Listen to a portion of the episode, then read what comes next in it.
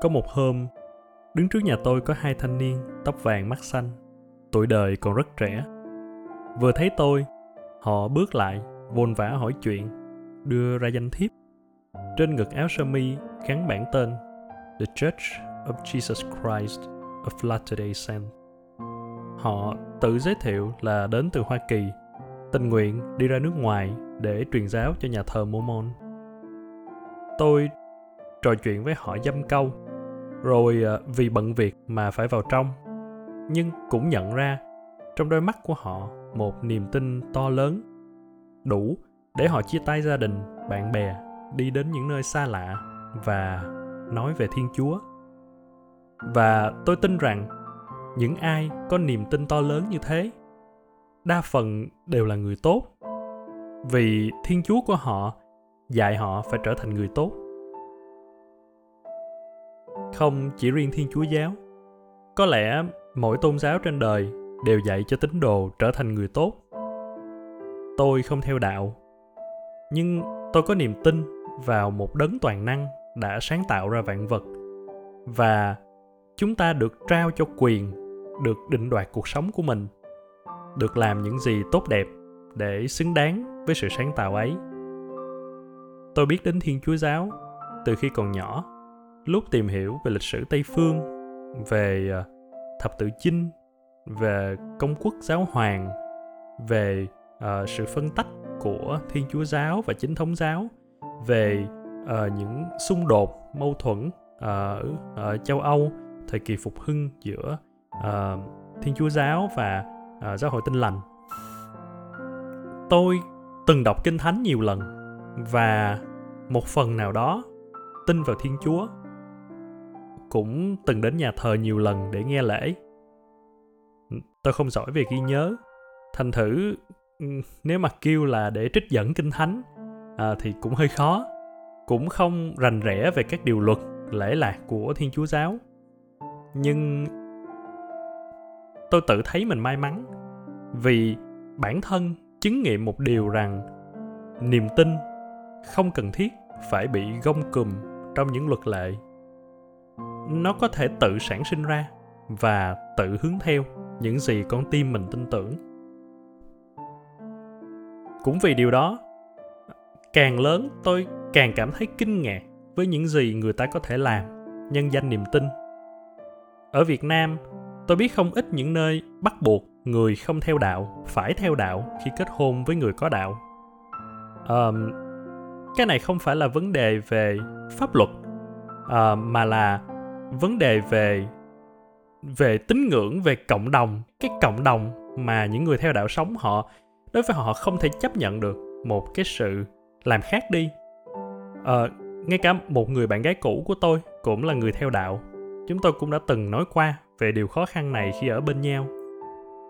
Ở nước ngoài tôi đọc được những trích luận mà được cho là từ tân ước cựu ước rằng kết hôn đồng giới là bán bổ là tội đồ trong mắt chúa.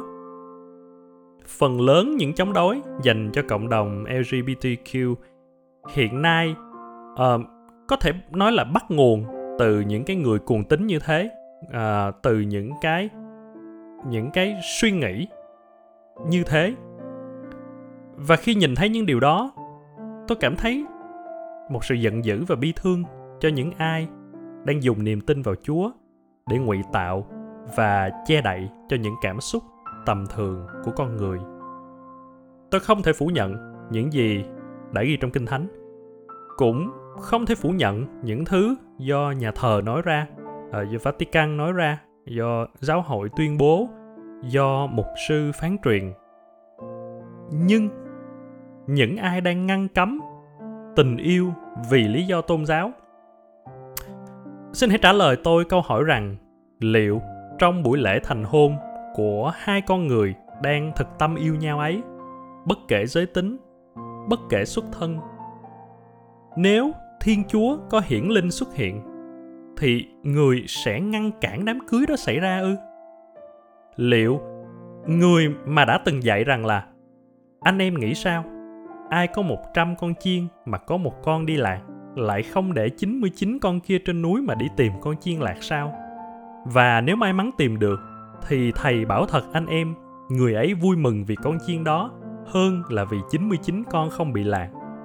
Cũng vậy, cha của anh em đấng ngự trên trời không muốn cho một ai trong những kẻ bé mọn này phải hư mất. Người đã dạy những điều như thế sẽ ra tay ngăn cấm hai trái tim muốn hòa chung nhịp đập với nhau sao? Liệu Đức Chúa Trời mà các tín đồ tin tưởng, người đã chịu chết thay cho nhân loại, sẽ cho những người đó xuống địa ngục vì đã phạm lỗi yêu nhau? Cũng cùng một câu hỏi đó, lẽ ra cách đây hàng trăm năm, những chiến binh thập tự chinh nên tự hỏi mình, liệu Chúa Trời sẽ hài lòng khi họ chém giết với nhau, tàn sát và cướp bóc nhân danh Ngài? Hay không?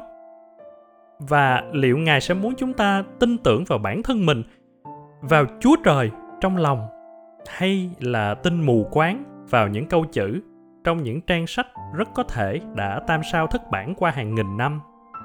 Rất có thể đã được viết bởi một bàn tay, một khối óc có chủ tâm cho mình chứ không phải là thay lời thiên chúa câu trả lời cho những câu hỏi đó. Tôi nghĩ là không. Một tôn giáo dạy cho chúng ta sống tốt, sống thiện, giữ lòng mình trong sạch sẽ không bao giờ là phương tiện gây ra chia rẽ và đau khổ. Tôi không theo đạo, vì tôi muốn giữ cho niềm tin của riêng mình được trọn vẹn. Con cái tôi sẽ được quyền lựa chọn theo đạo hay không? Khi chúng nhận thức được những gì phù hợp hay không phù hợp với chúng. Tôi chỉ mong rằng những người sống với nhau trên trái đất này có thể yêu thương nhau như chúng ta là cùng một giống loài, chứ không phải phân chia nhau vì những chiếc mũ tôn giáo. Và những ai hãy còn viện dẫn vào đức tin mà gây ra phiền muộn cho người khác, xin đừng nghĩ đến thiên chúa trong kinh thánh và nhà thờ. Hãy nghĩ đến thiên chúa trong chính niềm tin của mình. Với mỗi người, ngài hiện hữu một cách khác nhau. Và tôi tin rằng, chỉ những ai sống thật xứng đáng với những gì người dạy dỗ mới tiếp cận đến chúa trời một cách gần gũi nhất. Và điều đó quan trọng bội phần hơn là những bánh thánh, nước thánh mà mỗi chủ nhật ta ăn uống vào người. Để rồi ngày hôm sau ta buông ra những lời xấu xa về phía người thân và bè bạn. Đứng dơ mắt nhìn những cảnh chướng tai gai mắt ngoài xã hội. Từ chối giúp đỡ những người đang cần sự giúp đỡ của ta. Hay thậm chí là tự làm nhục chí bản thân từ bỏ hy vọng và từ bỏ ước mơ. Mọi niềm tin trên thế gian này à, đối với tôi à, những niềm tin vào chúa vào phật vào thiên đàng và địa ngục chỉ có thể có giá trị nếu con người sống hướng thiện bằng niềm tin đó.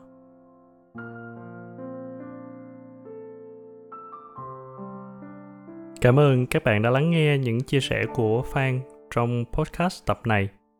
À, nếu mọi người có yêu thích hay là có ý kiến muốn đóng góp thêm cho phan thì có thể review ở uh, nếu mà mọi người nghe ở trên Apple Podcast hoặc là có thể truy cập vào đường link có trong cái miêu tả của cả podcast và của cả tập này.